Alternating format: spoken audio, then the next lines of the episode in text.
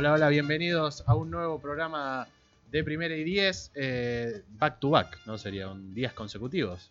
La primera vez en, el- en todo el Primera ciclo vez en todo el ciclo. que hacemos dos programas. Hemos hecho dos programas en la semana, una vez hicimos un martes y un jueves, eh, pero dos días consecutivos este, no, no lo hemos hecho nunca. Mi nombre es Franco López Larrañaga, una horita, como siempre en este enero de postemporada de la NFL, hasta las 5 de la tarde para hablar básicamente de, todo lo que haya que hablar en la National Football League, pero hoy tenemos un programa especial.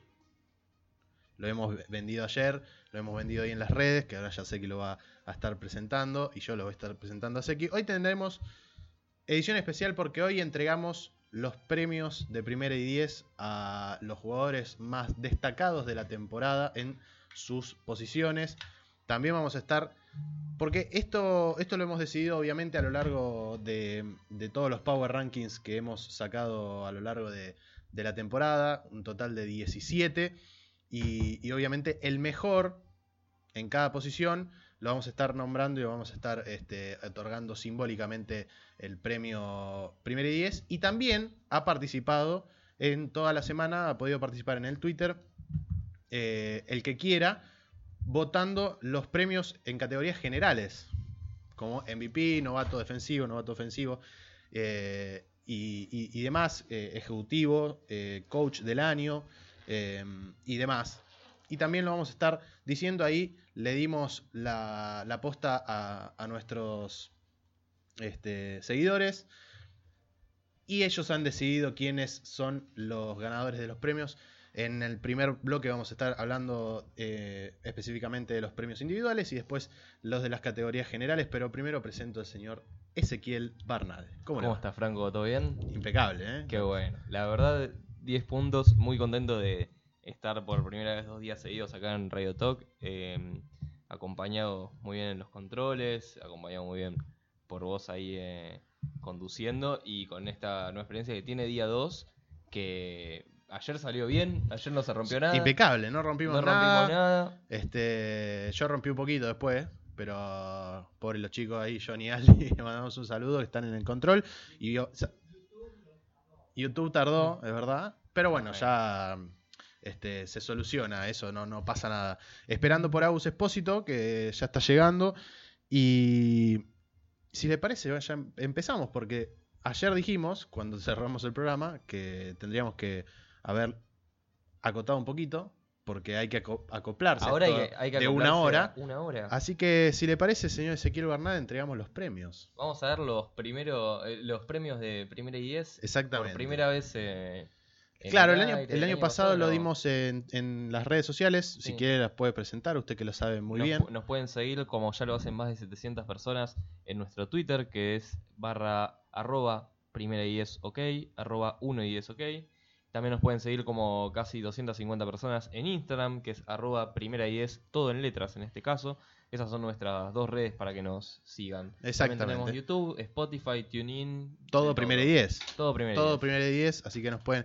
¿Sabes que Le quiero mandar un saludo a Mariano Domingo, este hincha de los Minnesota Vikings, eh, que reside en la ciudad muy bella de Mar del Plata, que creo que hoy estuvo lloviendo y bastante feo.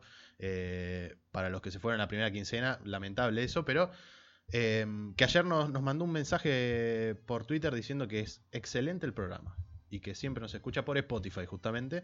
Así que le mandamos un saludo a él eh, y ojalá que el programa de hoy, programa especial, medio particular, hoy no vamos a estar dando mucha información, mucha noticia, mucho nada. Este, así que espero que le guste y, y lo mismo para, para el resto de, de nuestra radio escucha. Cuando llega, y lo dejamos acomodarse tranquilo, este, al señor del college, college con ISH al final, ¿no? Como SH, sí. sí, sí. Agustín Espósito, ¿cómo le va? ¿Qué tal muchachos? Buenas tardes a todos y a todos los oyentes.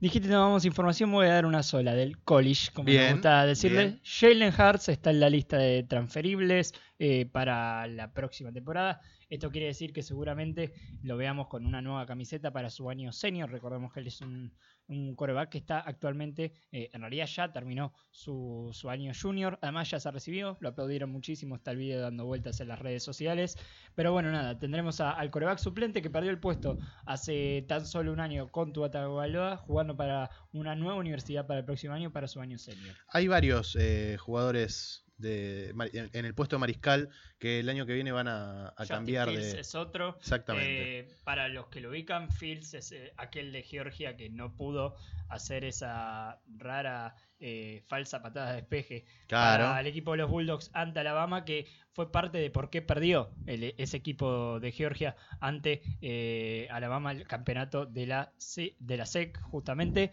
Eh, así que nada, otro también que seguramente lo, lo veamos con una nueva camiseta.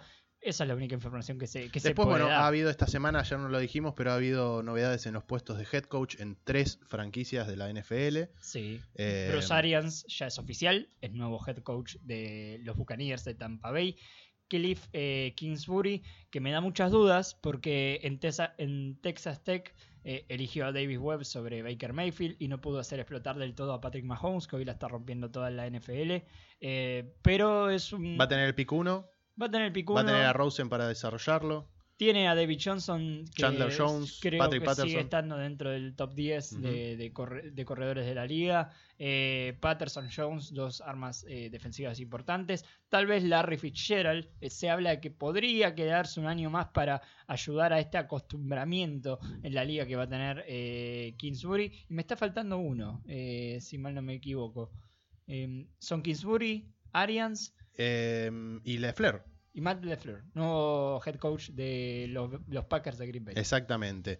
Eh, suplantando al histórico Mike McCarthy, que como sabemos dejó de ser el head coach en el Sí, transcurso que- de las últimas semanas. Y de- que no está considerando otra oferta que no sea la de los Jets de Nueva York. Bueno, este, ¿le parece, chicos, si empezamos con, con los premios, en este caso hasta la tanda, eh, los premios individuales, o como, como le solemos decir nosotros, al término de, la pausa de los dos minutos vamos a estar con los premios que eligieron ustedes, que eligieron los eh, más de 700 seguidores, como dijo Seki, que tiene la cuenta de Primera 10 en Twitter, sobre las categorías generales.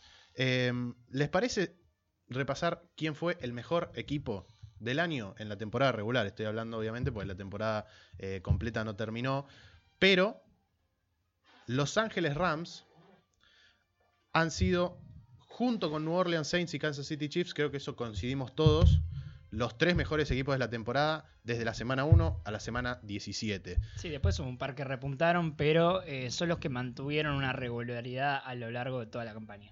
Los Ángeles Rams terminó en el puesto número 1 de nuestro Power Ranking con 13 victorias, 3 derrotas, .813 de, de porcentaje de victorias, bastante alto.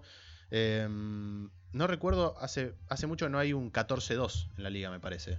Ha habido 13-3, ha habido eh, Yo 12-4. se lo pronostico a Atlanta y me fue bastante mal con eso. Eh, sí, sí, 7-9 terminó Atlanta, fuera de los puestos del top 10, lejos de nuestro top 10, ahora vamos a estar repasándolo. Eh, los Rams anotaron en 16 partidos 517 puntos. Saquen el promedio porque Eh, ¿Cuánto dijiste? 517 puntos en sus 16 partidos. En uno anotaron 54, ¿no? Lo recordamos contra los Chiefs. 32,3 por partido. Una locura, debe ser el promedio más alto. No es el equipo que más anotó, porque ese es Kansas City con 400, perdón, este, con 565. Los únicos tres equipos que anotaron más de 500 puntos son los tres que nombré recién: Rams, Chiefs y Saints. Em, terminó con una diferencia, un diferencial de 133 por sobre cero eh, en la diferencia de puntos a favor y puntos en contra y ganó los seis divisionales. Es cierto que los Rams, eh, sacando a Seattle tal vez, en su división no tienen los no tienen muchas armas los otros dos equipos, estoy hablando de San Francisco 49ers y de Arizona Cardinals, como para este, hacerle fuerza, pero sin embargo siempre uno, algún partido divisional se le complica a los Rams 6 y 0 en su división. Quedó segundo Rams en esta estadística de eh, más puntos por partido, 32,9 para ser más, Ujú. más exactos eh, lo que anotó este equipo de los Rams, 35,3 tiene Kansas City Chiefs, que bueno, fue la, eh, creo que sin dudar la mejor eh, ofensiva que tuvo la liga durante la temporada regular, pero que eh, permitía más o menos los mismos puntos por defensiva. Esto es la diferencia que sacaba Rams, que en algunos partidos logró demostrar por qué llenó de talento el lado defensivo del juego en la pretemporada. Yo lo que quiero decir sobre Rams es que es uno de los equipos que arrancó bien y no sufrió ese bajón de, mitad de temporada que muchos equipos sufren.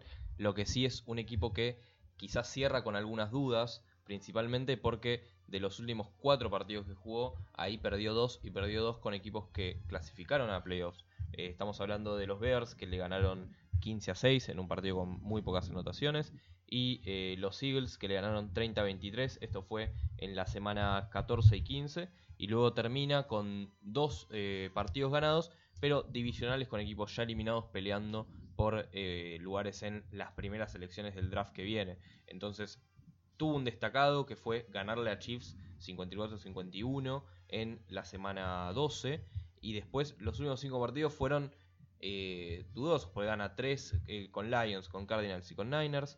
Y pierde 2 con rivales que efectivamente juegan playoffs. Es lo que hace dudar de este equipo de cara a los partidos que quedan, principalmente pensando que este fin de semana se enfrenta con los Dallas Cowboys, que es un, equipo que ayer hablábamos, viene como momentum y eso en la liga pesa mucho. Sí, además eh, los Rams se puede decir que tuvieron una conferencia accesible este año. 49ers eh, va a tener el pick 2, eh, perdón, el pick 1 del draft de no, sí, sí, son 1 y 2. San Francisco 49ers y Arizona, Cardinals son 1 y 2 de, del draft este año. Bueno, Seattle eh, repuntó en la temporada, pero había arrancado con algunas dudas también. Eh, terminó clasificando playoffs y perdiendo sobre el final contra los Cowboys de, Dallas. Pero eh, creo que Rams termina arriba de todo también un poquito con ayuda de su conferencia. Sí, sí, sí. Este, seguramente es así porque ¿Por qué quedó Rams y no Saints? Porque Saints fue el líder de, nuestra tabla hasta la semana 16, justamente, em, desde la 11 aproximadamente hasta la 16. Porque Saints gana los mismos partidos que Rams, pierde la misma cantidad, obviamente, tiene el mismo récord 13 y 3, pero pierde dos de los cuatro partidos divisionales.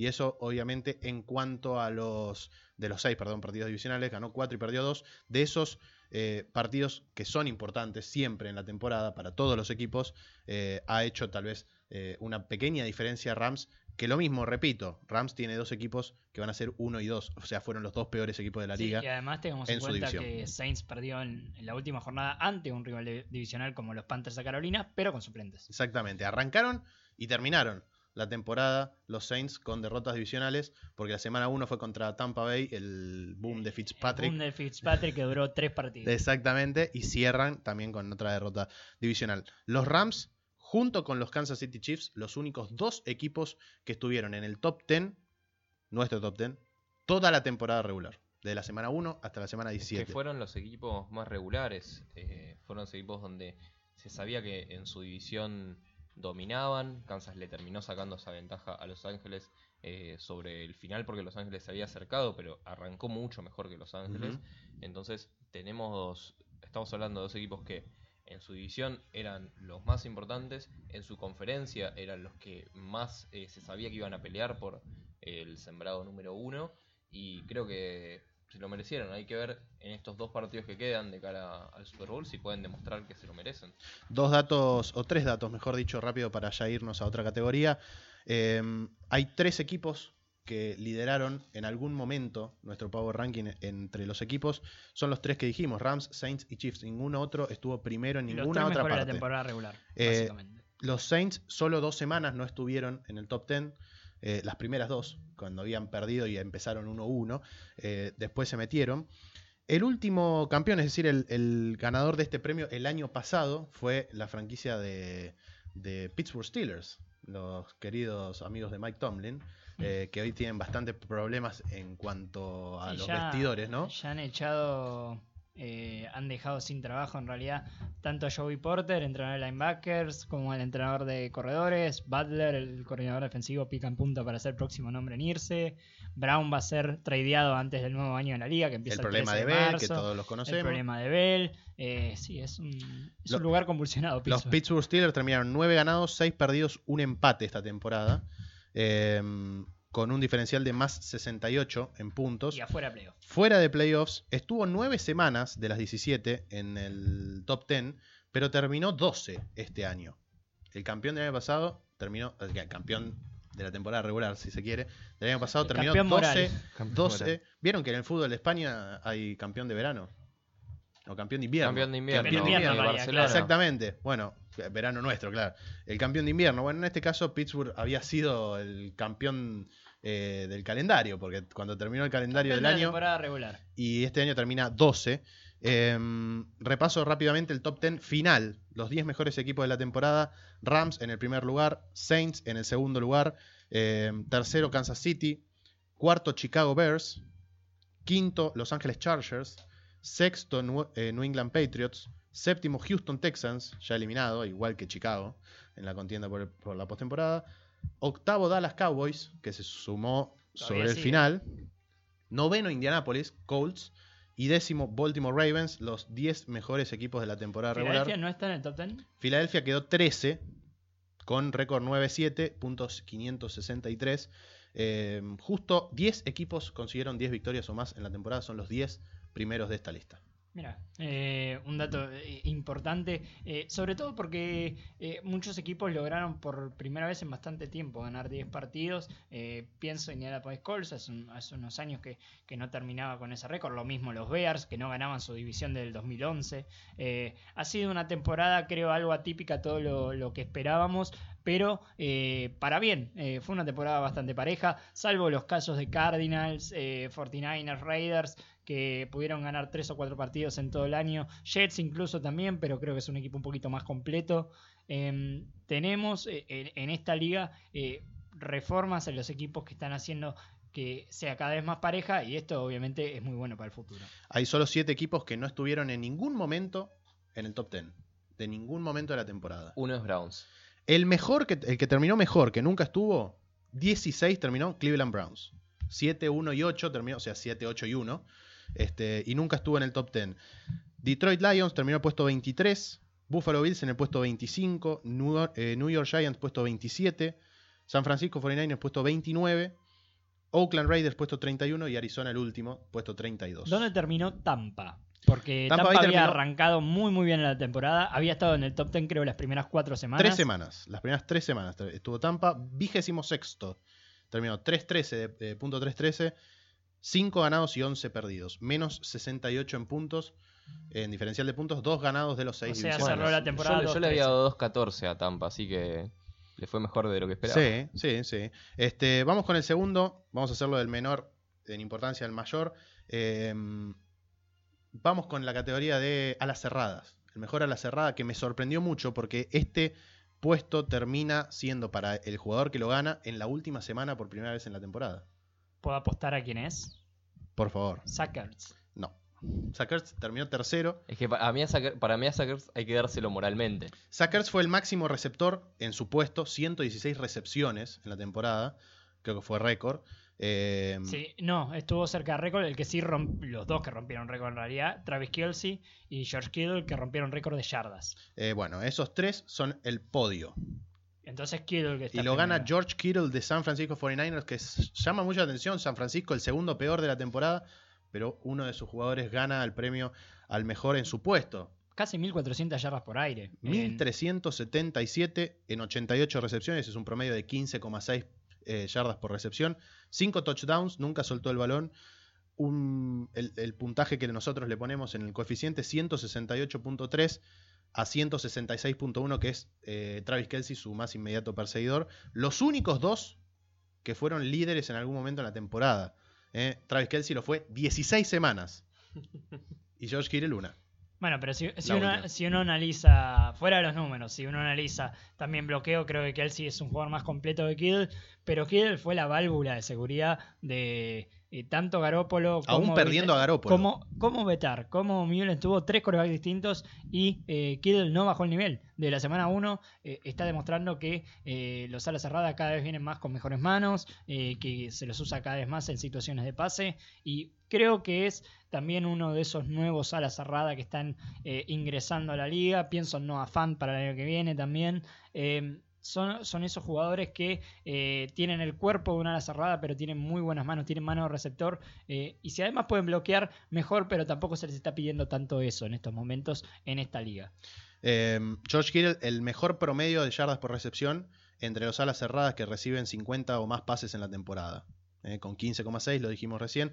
Fíjense que Kelsey recibió 103 pases, hizo 10 touchdowns, pero el promedio 12,2, es decir, menos de 3 yardas de promedio, que es bastante.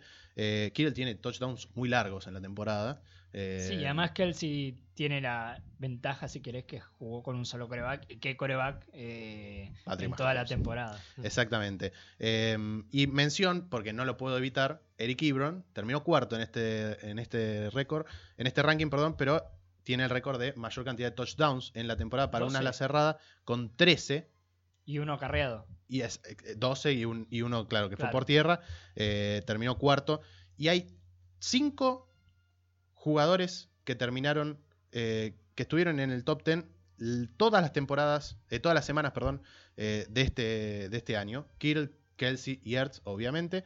Abron y uno que ya también sorprende por el equipo y cómo le fue a su equipo, Jared Cook, eh, que terminó quinto, el ala cerrada de Oakland Raiders. Sí, una luz en la oscuridad de Oakland en todo el año. Y más desde que se, fuera, se fueron las manos de Amari Cooper, fue una de las herramientas principales del mariscal de Raiders. del 6 al 10, ya dijimos del primero al quinto, eh, lo, lo repaso, Kittle, Kelsey, Ertz, Ebron y Jared Cook. Del sexto al décimo, Rob Gronkowski terminó sexto. Séptimo, David Njoku de Cleveland Browns, el primero que mencionamos del equipo de Seki, pero la verdad tuvo una muy buena temporada, cuatro touchdowns, eh, 639 yardas, 56 recepciones. Octavo terminó Austin Hooper de Atlanta Falcons. Noveno Kyle Rudolph de Minnesota Vikings. Y el décimo fue Trey Burton de los Chicago Bears, em, que tuvo 12 de las 13 semanas que nosotros hemos publicado el, el ranking de, de alas cerradas. Estuvo en el top 10 Trey Burton. Sí, eh, me sorprende Rob Gronkowski en el puesto 6. Tuvo una mala temporada Mm. Gronkowski para lo que venimos. Para él, sexto es- es malo. Para él, sexto. Y para Patriots, sexto es malo. Ahora, eh, ¿le sigue sirviendo a, a New England que eh, juegue de esta manera? Sí, a ver, eh, creo que el esquema cambió un poquito este año. Gronkowski no está tan acostumbrado a bloquear. Creo que este año lo pusieron más en situaciones de bloqueo porque Brady no es el mismo. Eh, hablaba con un, con un amigo de los Patriots eh, en, en la semana sobre Brady y me decía, se le nota que está en la curva descendente al fin Claro. de, de- Sí, su carrera. Sí, sí, sí. Eh, y, esa, y esa curva descendente significa pasar una temporada de 12, 13 victorias a 11. O sea, en- 11-5, sí, un 11-5 Sí, 11-5 que... y tirar más de Sigue- 3.500 yardas, tener sigue- por lo menos 30 touchdowns. eh, tiró más intercepciones, tiró más pases eh, algo erráticos, pero sigue siendo el mismo Tom Brady que, bueno, en inglés le decimos clutch, eh, que es el mismo clutch coreback de siempre. Em, pasamos a unos que tuvieron un año complicado los pateadores este año. Eh, ¿cuán- ¿Cuándo no? Es verdad, es que- pero Los pateadores siempre. les pasa que nadie les presta atención hasta que... es que es normal, ¿viste? que- Mete uno de 50, eh, está bien, You have one show. pero claro, si errás, quedás en, en- en el ojo de la tormenta. Eso no le ha pasado a Kaimi Fairburn, que terminó siendo el mejor en nuestro Power Ranking de pateadores, el pateador de Houston, el Lo veo que- hawaiano. Lo veo así que googleando, creo que va a buscar el nombre. Quiere, qui- sí, A- ayer, fuera de aire, leíamos el nombre completo de Kaimi Fairburn. Si, Si quieren, qui- lo, si quiere lo puedo, decirlo lo puedo de- intentar. de manera des- lenta y despacio. Al Dan Alonso le presta atención porque le gustan los nombres complicados. Bueno, si me dan un poquito de tiempo, estamos hablando de John Christian Kaimi, Kaimi no e aulo ame ka ike o ke kumupa Kaimi Fireburn. No, eh, está bien, no, no, no tuvo ningún problema la señal de Radio Talk. Eh, ese señor Bernal tratando de decir el, el nombre completo de Kaimi Ferren. Por algo le decimos Kaimi, ¿no? Los padres, eh, yo supongo- Los padres también le dicen John o Kaimi. o Christian o Kaimi, claro. Este, o señor Ferren. Bueno, este, Kaimi Ferren fue el mejor pateador del año y estuvo ahí arriba todas las semanas, ¿eh?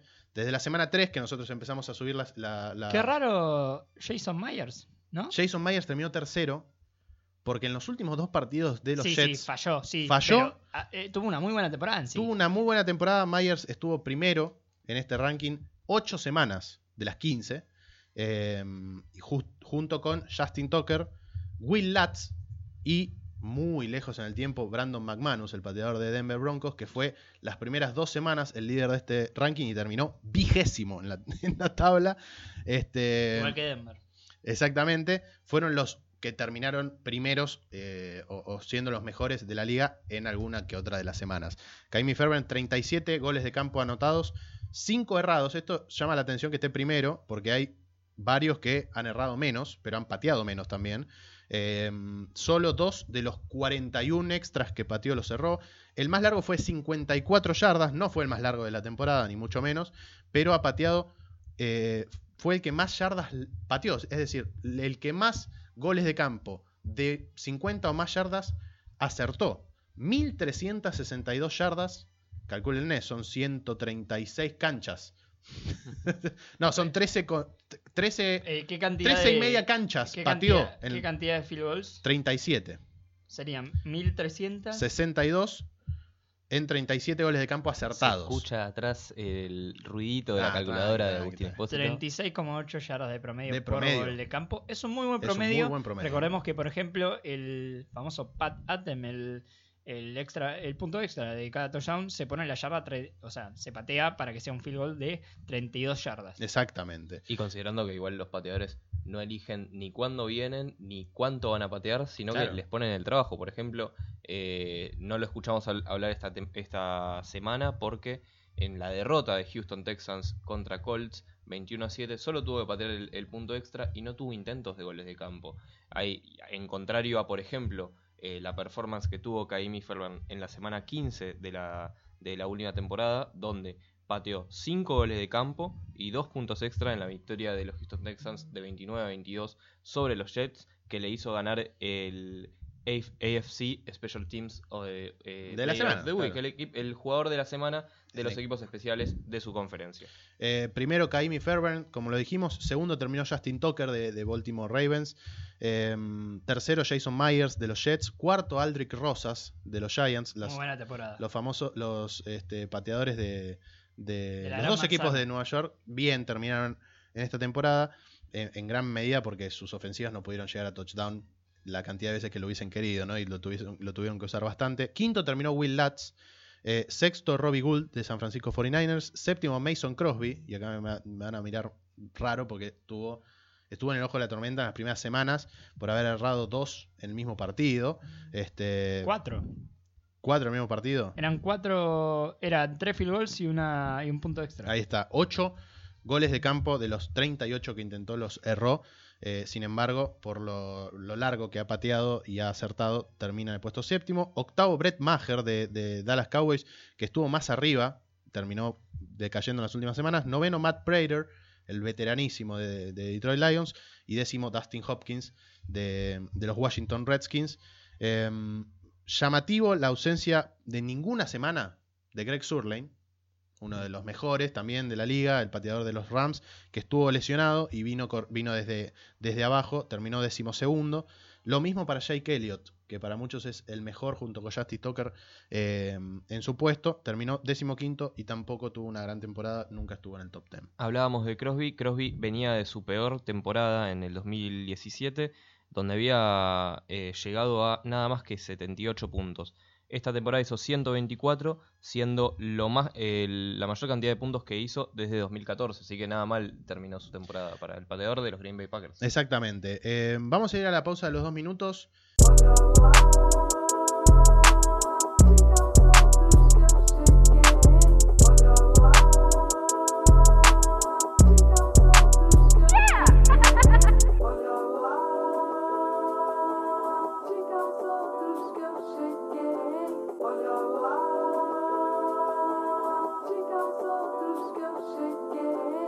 Vamos a ir con los defensivos del año. Y esta es una categoría que ha generado muchísima polémica en nuestras redes sociales. Hay, hay una que generó demasiada polémica, Sí, diría. Sí, sí, sí. Pero esta es la, una de Esta las que más. es la que más de, de estas categorías individuales, como decimos. eh, pero repito, se basan en las, en las estadísticas de cada uno de los jugadores. Y las 16 semanas en las que hemos puesto el, el top 10 de, de defensivos, las 16 semanas tuvo el mismo jugador primero. ¿Y en la 17? De la- no, en realidad acá empezamos en la semana 2 con, el, con, Ah, con la, Sí, sí, sí. con la de los defensivos. Eh, recordemos que habíamos empezado con las cuatro básicas, la de los equipos, mariscal, corredor y, y receptor. Después les, les agregamos la del ala cerrada, la de los defensivos y los pateadores. Y Darius Leonard terminó primero en todas las semanas. Es que acá lo que la gente tiene que entender es que los criterios son objetivos, que se van poniendo puntajes por tackles, puntajes por sacks, puntajes por todo. Y el resultado es el que da. Y si el resultado que da no le gusta al conductor, el conductor lo cambia. el Por conductor. algo me imagino quién es el uno, ¿no? Darius Leonard es el número uno, 111 tackles en la temporada, solos, en solitario. No, estoy igual. Darius Leonard creo que tuvo una temporada para ser el uno. eh, es el que más tackles en solitario eh, repartió solo dos, cuatro. Cuatro jugadores terminaron con 100 o más tackles en- de manera individual. Eh, ahora lo voy a estar repasando. Siete capturas para Darius Leonard, dos intercepciones, cuatro fumbles forzados, dos fumbles recuperados y un touchdown que hizo, pero no, se lo dieron por un castigo. Eh, en esa jugada. Si no hubiese hecho todo Darius Leonard, 156 puntos en el, en el coeficiente de primera y 10. Imagínense, 156. El segundo tiene 123. Y el tercero 120 y así para abajo. ¿no? Si me deja arriesgar, creo que solo hay tres jugadores que merecían la nominación para estar en el puesto 1. Darius Leonard es uno, yo coincido. Derwin James es el otro, el safety novato también de Los Ángeles Chargers. Y Aaron Donald, el Bien. defensive tackle de Los Ángeles Rams, que estuvo a unas, un- una captura y media de igualar el récord de Michael Strahan. Eh, primero decirle que a Derwin James sé que le encanta a usted. Soy muy Lo fanático. ha, lo ha de- postulado para ser el defensivo del año. de, eh, soy muy fanático desde que estaba en el colegial. Terminó vigésimo sexto Derwin James en la, en la nómina de todos los defensivos de la liga. Las estadísticas mienten. Y Aaron Donald sí, terminó cuarto. Y ven si va cuarto, quién terminó segundo y quién terminó tercero. Por ahí Este, con los nombres te digo sí. Así pensando rápido lo, lo dije. Darius Leonard fue el primero. Telvin Smith de Jacksonville fue el segundo. Dice, ¿quién es Telvin Smith? Porque es un jugador que no tiene... Es de la defensiva de Jacksonville, que el año pasado fue una bestialidad, la defensiva. Pero de a poquito 100 tackles en solitario, un sack, dos intercepciones, un fumble forzado, un fumble recuperado y un touchdown. Estuvo en la terna, ¿no? De alguna de las Estuvo en la terna de mejor progreso en el Twitter.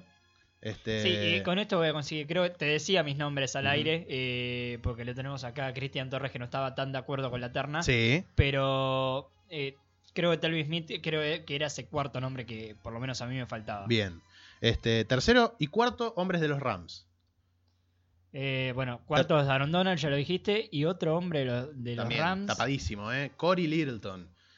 Safety, ¿sí? Es un linebacker que el año pasado se especializaba por, por jugar por ser miembro de los equipos especiales, lo sigue siendo en esta temporada.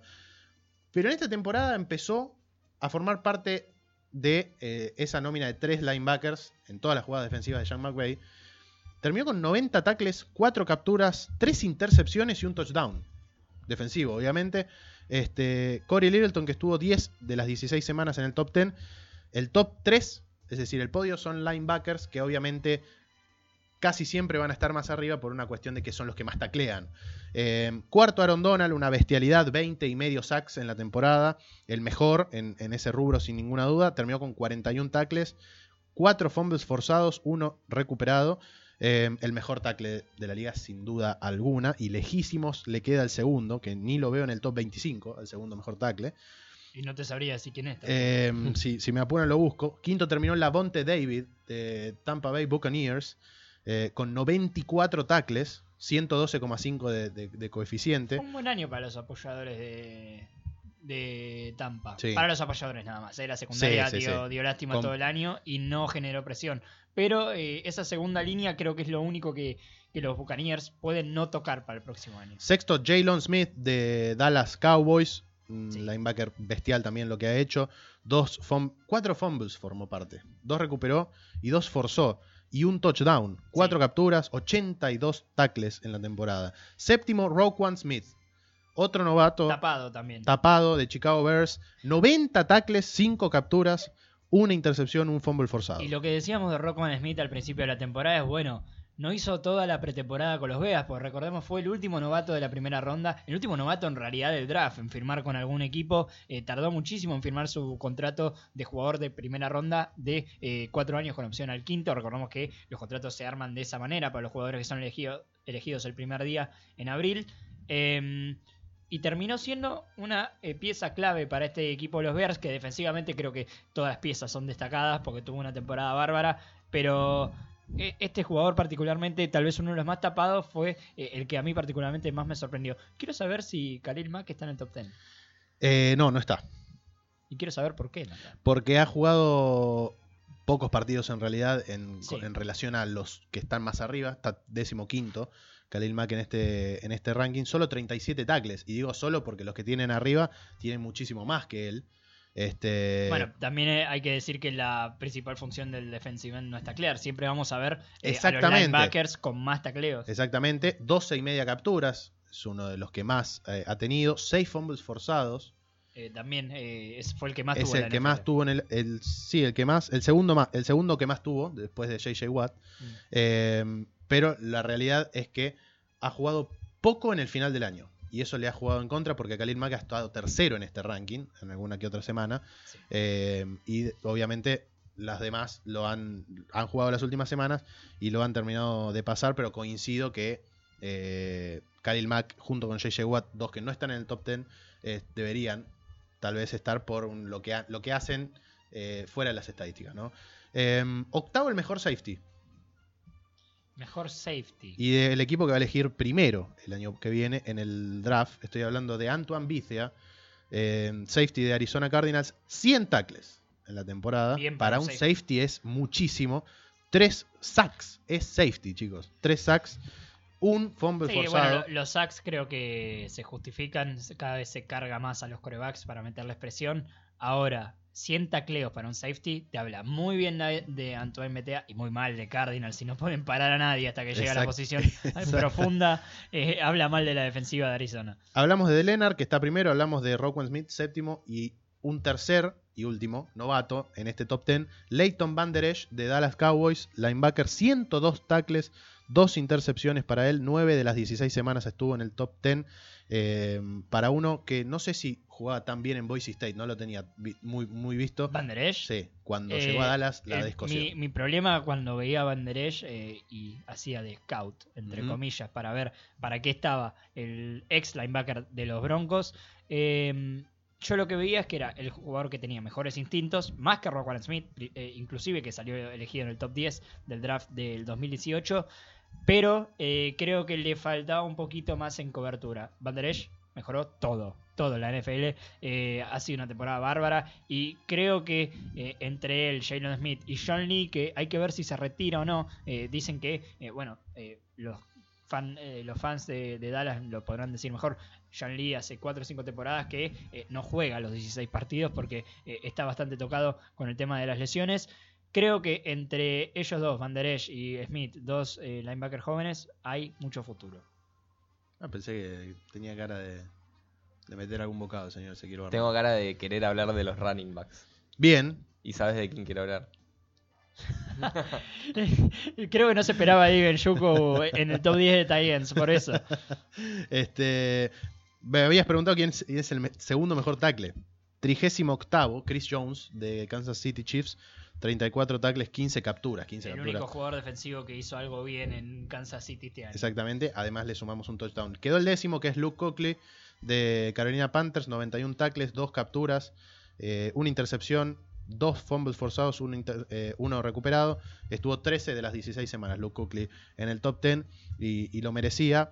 Eh, menciones aparte para JJ Watt y para Khalil Mack, que también sin ninguna duda deberían Quedaron, a- estar. quedaron afuera por estadística, pero por lo que hacen dentro Top de la cinco. cancha de, de presionar. Sí, top eh, 5. sí, sí, sí, ambos. Eh, y bueno, Kiko, Kiko Alonso, que también estuvo segundo y tercero prácticamente toda la temporada y las últimas dos semanas no jugó, de- que terminó decimoséptimo, pero también 81 tackles, Sí, una eh, locura. Es más, eh, Kiko Alonso creo que baja también un poquito de puestos porque los últimos 4 o 5 partidos de la temporada se lo veía eh, totalmente descontrolado de la cabeza. Eh, tuvo un par de, De jugadas peligrosas, de jugadas de peligrosas, de castigos. casco a casco. Eh, lo- si no me equivoco, si no me equivoco, lo echan en un partido Sí. o lo deberían haber echado.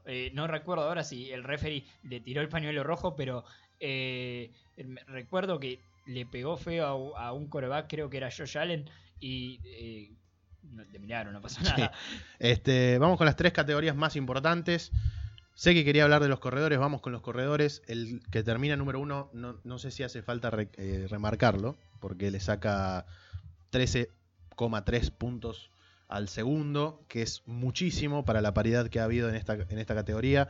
Es Todd Gurley el segundo, como le diría nuestro querido colega Álvaro Martín. Gran jugador. El hombre de gran- Los Ángeles Rams. Gran arma para Los Ángeles Rams. Una de las claves en los partidos que les queda todavía a Los Ángeles. Y qué tanto hemos hablado de, de Los Ángeles, qué tan- tanto hemos hablado tanto de Jared Goff como de Todd Gurley. Eh, una dupla que está que dio que hablar la temporada pasada, que está dando que hablar, de la que vamos a seguir hablando durante todo enero y probablemente en siguientes temporadas de Primera y 10. 4,9 4,9 de promedio de yardas por acarreo. Casi 5. Tiene 256 acarreos en la temporada. Promedió 4,9. Superó Mil- ampliamente las mil yardas. 1261 yardas. 17 y solo cuento los de los terrestres, ¿eh? porque algunos jugada- algún touchdown de, de, de- de jugadas por aire tiene, pero 17 touchdowns por tierra.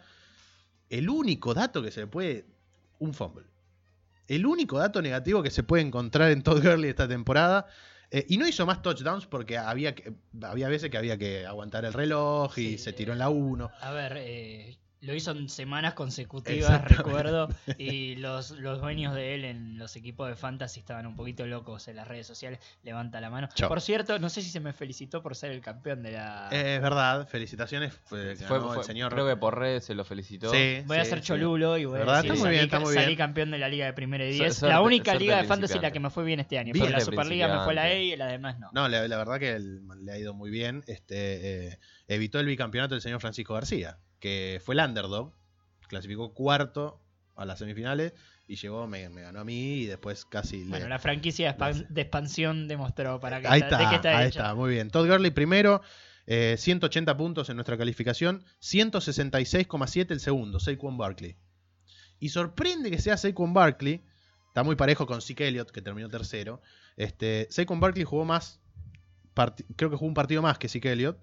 Eh, si bien Elliott tiene mayor cantidad de, de acarreos, casi 50, 53 más que, que Saquon Barkley, tiene peor promedio, tiene menos cantidad de touchdowns, este, y si bien tiene un poquito más de yardas, no le alcanzó para superarlo. Saquon Barkley con 10 touchdowns en la temporada, para un novato es muchísimo, y también promedia 5 exactos, 5 yardas por acarreo en 261 acarreos, Y es decir, más con- que Todd Gurley. También considerando que Saquon Barkley estuvo en una ofensiva que dio lástima esta temporada. Exactamente, fue que lo único fue lo que- único que, que- que sobresalía, fue una gran herramienta que la quisieron usar un montón de veces para lo, lo poco, no poco, pero sí lo sorpresivo que tiene que ser eh, cuando se usa el running back en general de cada 5 o 6 jugadas, la mayoría son aéreas y las menos son por tierra y eh, cambiando. Saquon Barkley se lo usó bastante para ser novato, se le dio la oportunidad, la tuvo, le- la supo aprovechar y lo que necesita es un mejor equipo para acompañar, para destacar más. Se cargó la ofensiva de Giants al hombro en un muy mal año de Eli Manning.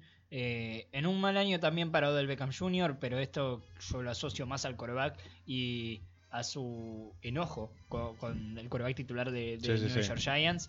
Eh, de todos modos, esa, esa ofensiva de, de Nueva York eh, tiene para rato. Con Odell Beckham que no se va a ir a ningún lado. Creo que le queda menos tiempo a Eli Manning en Nueva Sin York de los que le queda a Odell Beckham. Con Sterling Shepard que también es muy bueno. Y bueno, Saquon Barkley que eh, pick número 2 global de este draft. eh, eh, creo que lo demostró y bien. Eh, ya dijimos el, el podio, cerramos con el top 10. Cuarto, Joe Mixon de Cincinnati. Quinto, Derrick Henry que sobre el final, Sí, con sí, esos dos partidos muchísimo. asquerosos que dio, de 300 yardas, Sí, rompiendo el récord de, de más yardas en un partido para un jugador de Tennessee eh, por Exactamente. tierra. Sexto, Chris Carson de Seattle también se metió sobre el final. Séptimo, Philip Lindsay de, de Denver Broncos bajó sobre el final porque estaba más arriba. Octavo, Alvin Kamara, que fue el segundo después de Todd Gurley con mayor cantidad de touchdowns por tierra, con 14. Noveno, James Conner, y está noveno y no jugó prácticamente la segunda últimos tres mitad. partidos, no, no, los cuatro partidos. Cuatro ¿no? partidos. Jugó, jugó el final de temporada, pero se había perdido tres partidos seguidos. Y el décimo es Christian McCaffrey, que es a mí me encanta, es un jugador que me fascina. Siete touchdowns, 1098 yardas, eh, terminó décimo. El mejor de los que no está en el top 10 es de Cleveland Browns. Nick es el Chubb. señor Nick Chubb, eh, elección de segunda ronda, 35 entre eh, overall del draft, Claro. novato este año, casi llega a las 1000 yardas, hizo 996. eh, la verdad que fue uno de los destacados de la segunda mitad de- del año para Sin Cleveland. Eh, estaba viendo, desde que cambió de head coach, eh, Cleveland fue la segunda mejor ofensiva de la liga, atrás de Los Ángeles Rams.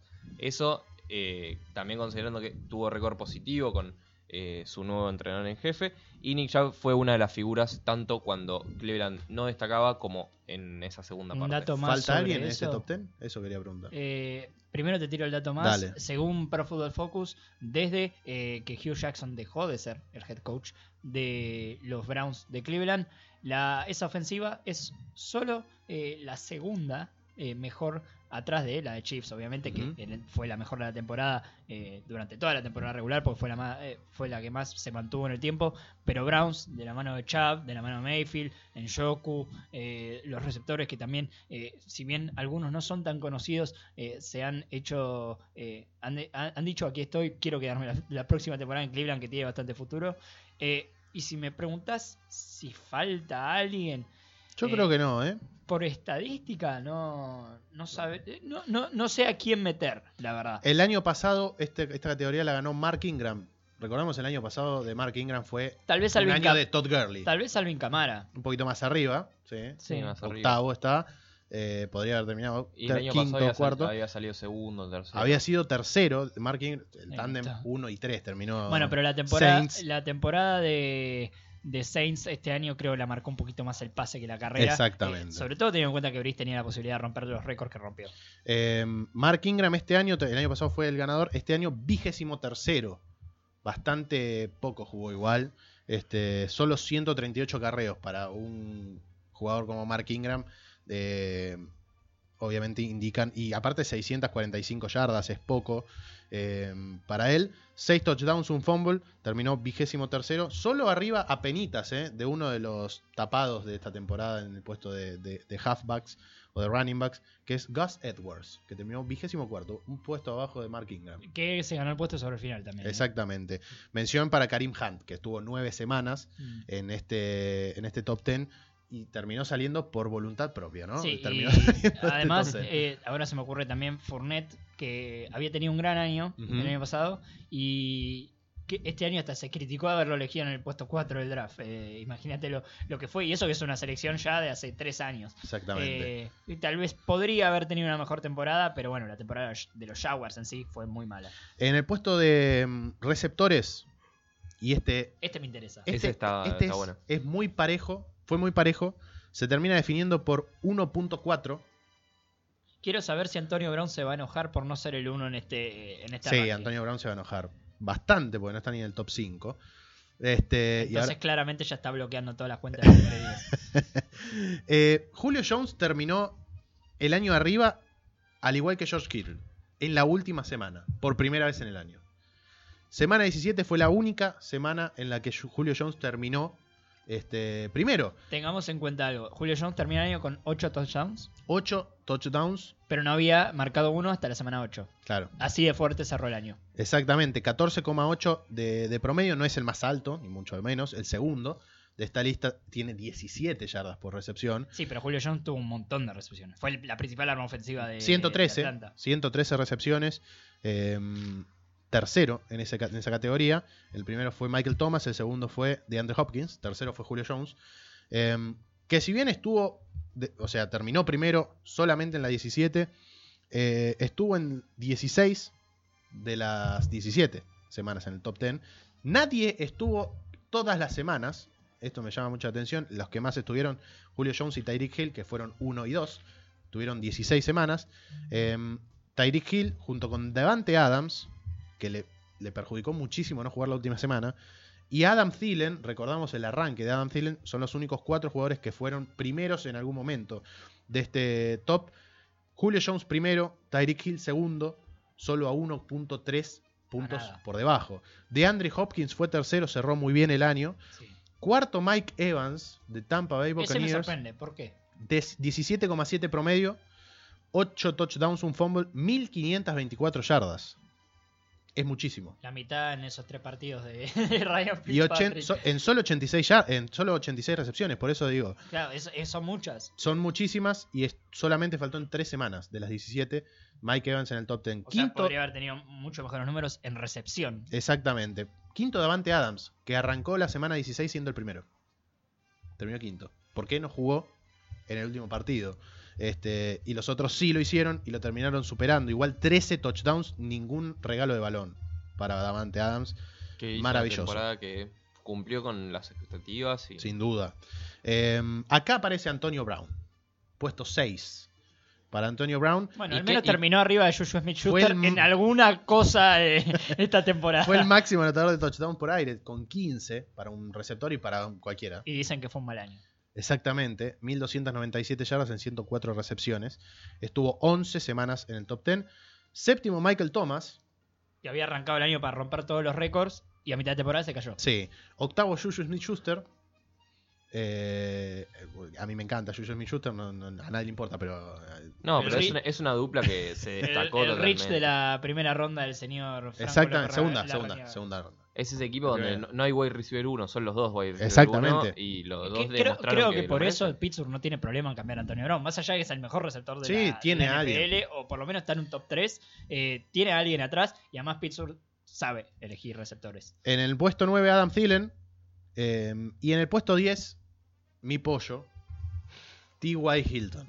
Puesto 10 para el receptor de Indianapolis, que cerró el año como si fuese el último año que juega en la, tempo- en, en- en el- en la NFL. 1270 yardas, 76 recepciones nada más, 16,7 de promedio, altísimo. Un receptor que esta semana estuvo paseando a los Houston Sí, Texans. sí, sí. sí. Como lo- Y que ingresó a la cancha con una máscara de payaso. Eh, sí, exactamente. El mejor de Cleveland, te lo digo, Jarvis Landry. Eh, con, eh, terminó vigésimo primero, cuatro touchdowns, casi mil yardas, 975. Este, buen año para Jarvis Landry que acompañó a Baker Mayfield a ser el novato del año. Acá de- Nico, Nico. Pérez, el hombre de NFL Argentina, Sí. nos dice Davante Adams top 5 no. Un saludo a mis, a mis amigos Packers. Hubo una discusión esta semana, tiene una justificación. Le esto. mandamos un saludo a Nico. Este, y cerramos el programa Con la sorpresa. con la sorpresa. Nadie sabe Nadie esperaba que Patrick mariscal. Mahomes gane el premio mejor mariscal del año. Este, no, obviamente no estamos siendo sarcásticos. Ciento, promedió 113.8 de rating de pase. Para- 113.8. Eh, para que se den una idea, el rating perfecto es 158.3. 158.3. Que eso es errar un solo pase o algo así. Hacer todo bien. A ver, los bestias, los bestias en esta posición. Eh, Drew Brees promedió 115.7, más todavía que Mahomes. Una bestialidad. Este, Aaron Rodgers 97.6 promedio. Sabemos que tuvo un mal, un mal año. Tom Brady, que decir, Tom Brady, The GOAT. 97.7. No supera el 100. Y Patrick Mahomes lo hizo 113.8 y es su primer año. Pues para mí es su primer año, ¿eh? Sí, para mí también. Es su primer año. No es novato, pero es su primer año. 50 pases de touchdown. 50. Los únicos que 12 han hecho eso en una sola temporada son Tom Brady Y Peyton y Manning. Peyton Manning. O sea, estamos hablando de ese nivel. Sí, sí, sí, de dos que la llave de Canton, Ohio se la dan. Tienen tres juegos de llave eh, en, en el Salón de la Fama. 5.097 yardas, el único que superó las 5.000 yardas. 5.000 yardas. O sea, estamos hablando de cosas... Que por ahí un quarterback eh, que lo eligen en, en las primeras rondas y eh, va agarrando juego, en su séptima temporada, octava temporada llega porque tiene mucha experiencia. Este tipo lo Exactamente. hizo en su, primera temporada como titular, como, como Claro. sólido. Sí, sí, sí. de- de Kansas. Fíjense esto, Patrick Mahomes fue el primero, en el coeficiente de primera y 10 dio 428.8 puntos. 428. El segundo, Matt Ryan fue, 346. Casi 100 puntos. Una locura, una locura. Ah, igual la temporada de Mahomes es, eh, es histórica. A Es ver, histórica. El tipo está iniciando por primera vez su año como titular en una franquicia que venía un muy buen año con Alex Smith como coreback y tira 50 touchdowns porque sí. Sí, sí, sí. ¿Por qué bueno, quiere? Bueno, dejemos de quemarlo que juega ahora el fin de semana verdad. y le tiene que ir bien, ¿eh? No, le tiene que ir mal. Le tiene que ir bien a la defensiva de Kansas si quiere ganar un partido de playoff este equipo de los Chiefs. Segundo, Matt Ryan, terminamos con el top 10 y el repaso y a ver quién terminó primero en este, en esta, en, en este puesto, ahí está, mejor dicho, el año pasado.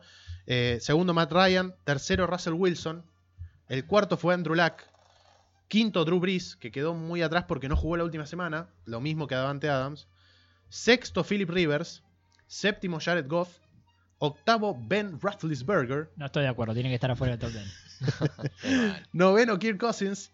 Y el décimo, Aaron Rodgers, que a mí me duele en el alma porque lo di como primero, como le di como ganador ese, eh, a principio de año. Pero tuvo, décimo. tuvo un año para el olvido. ¿Dónde, está, ¿Dónde está. Baker Mayfield? Quiere preguntar Seki, seguramente. Primero, el campeón del año pasado, Tom Brady. 11. 11. Fuera del top 10, Mayfield Tom Brady me llama mucho no la atención. Fue, no fue titular los primeros partidos de la temporada, ojo. O sea, puede que está más abajo explicable, de, de forma explicable porque no jugó. Fíjense esto: 11 Tom Brady, fuera del top 10, ¿no? 11 Tom Brady, 12 de John Watson, Mm. 13 Baker Mayfield. Bien, me gusta. No lo podés creer que 13, esté top 15 un 13, mariscal de la 21, liga. no. de Yo lo, lo hubiera sacado al Big Ben del top 10. Y por ahí a Kirk Cousins también, eh, porque le costó mucho ganar en prime time. Pero acá mandan las estadísticas, ¿no? Por ahí a la una de la tarde tira 500 yardas. Eh, y lo hubiera puesto tanto a Brady como a Deshaun Watson. Watson cerró muy bien el año. Eh, para cerrar el año voy a hacer para cerrar el año voy a hacer- para cerrar el programa voy a El hacer año ya se abrió. voy a ser malo si se me permite Eh, mención para el peor mariscal de la liga Ah, me encanta. Me encanta. Por favor, que sea ese equipo que tiene Eh, el pick 7 y tiene que tradear por un coreback. Eh, 30.7 de, de rating de pase 30 ¿Estamos hablando de un coreback que jugó todos los partidos? no no de uno que inició un partido al menos Ah. un partido de los que Ah. fue titular ahora voy a estar mencionando Tirá todas las un estadísticas. y touchdown decimos. 7 intercepciones Ah, mi amigo Nathan Pickerman. y 297 este, yardas. Terminó con 18.7 de rating, fue el peor. Y, y Patrick Mahomes 428 y este 18. Bueno, El- eh, a ver, este, de abajo para arriba, ustedes me dirán, Nathan Peterman, Mark Sánchez, de John Kaiser, me, eh, me había olvidado que Mark Sánchez jugó esta temporada. Derek Anderson. Derek Anderson inició más de dos partidos, ¿no? exactamente, Josh McCown, Taylor Heineke, está jugaron un poco, ¿no? Este, Sam Bradford, jugó este año Sam Bradford, Bra- acuérdense. Bradford jugó tres partidos. Teddy Bridgewater jugó el último partido, Tyrod Taylor, ¿Jugó cuánto Cleveland? 3. Tres, cuatro. Josh Johnson, Cody Kessler. Cody Kessler fue titular mucho tiempo esta temporada. Sí. Eh, pero el peor de todos los que fue titular prácticamente todos los partidos, Josh Allen. Eh, que, eh, más allá del brazo, eh, los pases de 10 yardas también se tienen que completar. Josh Allen y Josh Rosen, los dos peores de los que fueron titulares prácticamente toda la Bueno, temporada. son no- si bien son muy buenos, son novatos. Nos hay re- que darle. sí, Un nos- saludo para mi amigo Chonet, eh, ami- Ah, eh, eh, hincha de los Bills, que bueno, tiene a Nathan Pickerman como el peor de la temporada y a Josh Allen como el... el- Los últimos 22 están los cuatro de Buffalo. Matt Barkley fue 30, Ah, Josh. Allen 38, Derek Anderson 49 y Nathan Peterman 52 de 52. Un saludo también a Cementero, que lo odia, a Chonet por ser de los Bills, que nos está escuchando, Mauricio Alba. Este, cerramos. Mañana lo hacemos. Mañana. Mañana. Lo sol- Mañana Le- leemos. Le, pedimos perdón, chicos. Esto, este. Se nos fue cinco minutos. Sí, sí. le- ma- Mañana hacemos tres, cuatro La semana que viene ya Cuatro conduce minutos menos Nahue, me parece. Sí, así sí. que ahí vamos a entregar en, en En hora. tiempo. Este, mañana damos las categorías los elegidos generales. por la gente. Exactamente, los elegidos por la gente. Mañana en el primer eh, en el primer bloque y seguramente a partir del segundo ya empezaremos a revivir lo que va a ser el wild card eh, a partir del sábado con el primer partido que será entre Indianapolis y Kansas City. Seki, un placer. Un placer, Franco. Aus, nos, Nos vemos mañana. Exactamente. Eh, Aldán Alonso, eh, Johnny Vila, que no sé si lo puedo decir que estuvo en los controles, pero estuvo ahí haciendo apoyo modular. Este, en los controles, mi nombre es Franco López Larrañaga. Nos vemos mañana desde las 16 horas en un nuevo programa de Primera y. Chau, chau.